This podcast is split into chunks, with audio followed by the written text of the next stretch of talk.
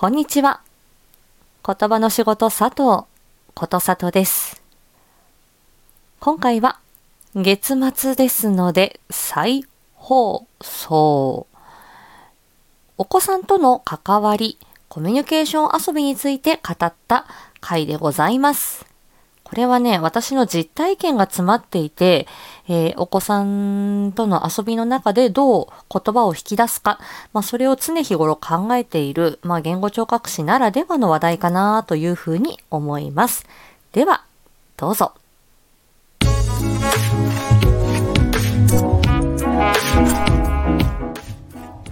えー本日は、えー遊びの幅を広げようというのがテーマです。まあ、私があのお子さんの、えー言葉の、えーまあ、療育というかね、まあ、言葉で遊ぼうというような、えー時に気をつけているのは、えー一人遊びから、えーまあ、脱却する。一人遊びがどうしても今多い世の中なんですよね。YouTube を見るとか、ゲームをやるとか、まあそういうことも、まあそれは発達障害のないお子さんでも、最近は本当に一人遊びが、あのーあの、難なくね、えー楽しくできる世の中ですよね。私が子供の頃を考えるとなんか庭で庭とか近所で、えーなんか鬼ごっこやる子供同士でね鬼ごっこやるとか、えー雨の日なんかもまあじゃあ家の中でままごとやろっかっていう時にはなんか妹ととか あの近所のねあの子供たちと一緒に遊んでたりしましたしえーファミコンが、えー普及してあした時も一人で遊ぶのってあんまりその時は面白くなくて、えーコンピューター相手にねできることもありましたけど 出始めのね、えーファミコンのあのコンピューター対戦ってめちゃめちゃ難しいですよね。コンピューターがすごい強いっていう。でもう負けてばっかりだから面白くないっていうので あんまりね一人遊びがうーんまあ発生しづらかったのかなと思います。ただ私は絵本を読んだりあのなんか折り紙をしたり一人で遊ぶことも苦ではなかったんですけどもね。でまあ実際に私がそのコミュニケーション練習だったり言葉の、えーまあ療育みたいなことをするときには、えーわざわざねその一人遊びをさせるっていうよりは、えー相手がいないと、えー面白くない遊び相手がいるから楽しい遊び、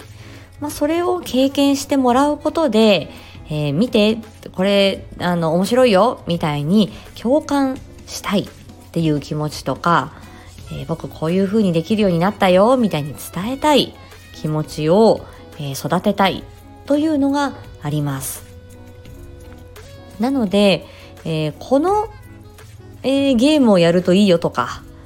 この、あの遊びをやるといいよっていう、まあ、そういう教材だといいよっていうものが私が、あ私はあるとは思いません。それよりも、そのような関わり遊びとか、えー遊びの、こう、幅を広げる、難しい遊びをするっていうわけではなくてですね、まあそういうことが大切だなって思っています。例えば、えーこれはどちらもあの放課後とデイサービスで出会ったお子さんですけれども、えっ、と、数字がね、すっごい好きな男の子がいました。その子は、あの、うんとね、まだね、えっ、と、小学校低学年だったんですけど、とりあえず数字を、数字のパズルをやってみたりとか、数字をこう書き写してみたりとか、とにかく数字にまつわることが大好き。だけれども、会話がなかなか成り立たなかったり、えー関わって遊ぼうとしない。なので、えーまあ、その数字を使って、えーまあ、あの、ちょっとね、遊びを やって、あの、引き出してみたりとかね、えトランプでこうひっくり返して数字比べをやるみたいなことも一人では比べられないですよね。一人でペラッとめくってもう一つペラッとめくってこっちが大きいっていうのはできるんだけれども、えー、あの相手と相手の数字と自分の数字を見比べるみたいなこととかあとは、なかなかあの数字には興味あるんだけど、文字に、ひらがなとかね、文字に興味が薄いっていうこともお聞きしていたので、私がよくやる、あの、カードですごろくをやる。カードをペラッと、こう、まあ、あの袋からこう、1枚こう取り出して、で、例えばリンゴだったら3つ進むとか、例えばマウンテンバイクとかだったらマウンテンバイクだから8個進めるねとかね。あの、いろいろあるじゃないですか。なので、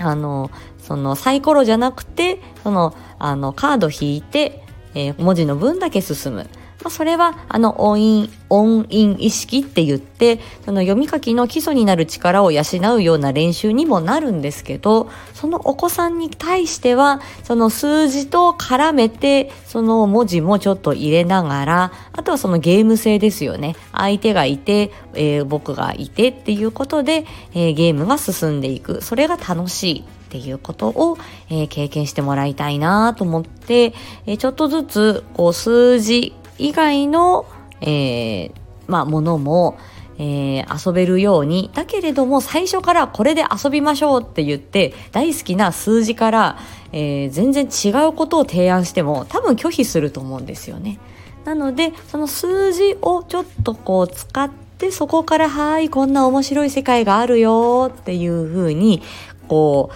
えっ、ー、と誘い出していくようなイメージで、えー、その言葉の世界にあの少しこう誘い出して遊びのこう横の広がりというのをあのまあとサポートしていくような感じで、えー、遊びを展開していってみたりとかあとは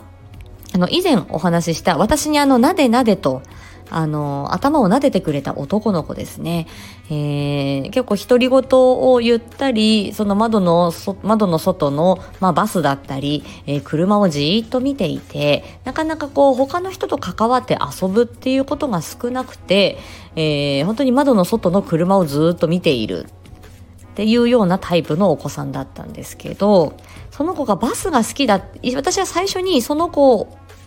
を、えー、っと、関わっていこうってなった時に、彼はどんな景色を見てるのかなと思って、そのバスを見てる、その窓辺にいる彼の横に、あの、あの、ちょっとそーっと近づいていって、隣いいかなって言って、うん、まあ、あの、悪くないよ、みたいな感じの反応だったので一緒にいて、うん、なんかどの車が好きとか、バスが来たねとか、どこそこ行きだねとか、何色のバスだね、大きいね、とか、うん。あの、お、赤いば、赤い車、今2台通ったね、とかね。そういう感じで、その子が見ている世界をちょっと一緒にこう見て、で、その後、あの、まあ、ちょっとこ、あの、なんて言うんでしょう、バスごっこじゃあやってみようかって言って、あの、その子をバスごっこに誘いました。そしたら、あ、バスごっこなの？面白そうじゃんと思って、私があの教材とか置いてる、ちょっとその療育スペースみたいなところに誘い出すことに成功したんですね。で、それから彼がまだあの小さい、あの、低学年だったので、えお膝に乗せて、あの、お母さんと一緒でよくやってましたね。バスに乗って揺られてる、ゴーゴーみたいな。あの、自分、おと大人がお膝をこう、あのー、ガタンゴトンさせて、えー、凸凹道だよとか坂道だよとか左に曲がります右に曲がりますみたいな。まあいわゆるまあ感覚遊びに近いものかもしれませんけど、まあ、スキンシップも入ってで言葉もじゃあこれあのどっちにどどっちに曲がりますかって言った時に矢印でこっちとかって指さしてじゃあ左に曲がりますとかっていう風に彼とこうコミュニケーション取りながらやってみたり、では、あの、その決まりきったパターンですよね。あの、どこそこ行きです。出発、進行の時に一緒に声出して、ジェスチャーやってとか、あの、チャリーンって、あの、お金をね、あの、渡すとまあ、そういう感じで、あの彼の、あの好きなもの から、えー、こうあの、その誘い出してバスごっこをやる、えー、仲良しになったんですよね。で、そこからじゃあバスごっこやって、その後じゃあこっちの、うんと、あの、例えば先ほどの、まあ、関わり遊びみたいなものとか、あとは、あの、まあ、その子はね、今いろいろ遊べるようにはなってきました。ね、質問タイムみたいに、えー、っと、うんと、うんと、質問のカードをいくつか、あの、置いといて、で、ひっくり返して質問し合うみたいなこととか、そういう会話練習なんかもできるぐらいになってきたので、うん。で、そして私があの、ああ、トランプで負けちゃったって言ってたら な、す、で、駆け寄ってきて、なでなでって言ってくれる、そこまでの、ああ、なんかいい、ねなんかいい男になったなと思ってもう、あの、感動していましたけれどもね。まあ、そんな感じで、あの、なんて言うんでしょう、彼をこ、まあ、あの、ここんなに楽しい世界があるよって、まあ、一人で自分の好きなものを見ている。それも、あの、否定しないけれども、あの、こうやって、あの、相手と関わり遊びをしていくっていうことで、あの、こういうね、あの楽しい世界もあるよとか、新しい遊びもやってみないっていう時に、まあ、心を許してくれる。あ、この人とだったら新しい一歩踏み出してもいいかなっていうふうに思ってくれるような存在になりたいなと思って、えー、まあ、日々日々、えー、ああの アクセクと、え、仕事をしています。はい。なので、その遊びを広げる、そしてその遊びが広がった先に、まあ、あの、まあ、未来をね、ちょっとこう、広げていくような、そういう支援ができればいいなーってちょっとカッコつけて言ってみました。はい。では、えー、今日の、えー、お話はここまでにいたします。ちょっとダラダラ喋っちゃいましたけどすいません。えー、ぜひ、えー、ご感想、いいね、コメントなどなどもお待ちしております。また次回お会いしましょう。ありがとうございました。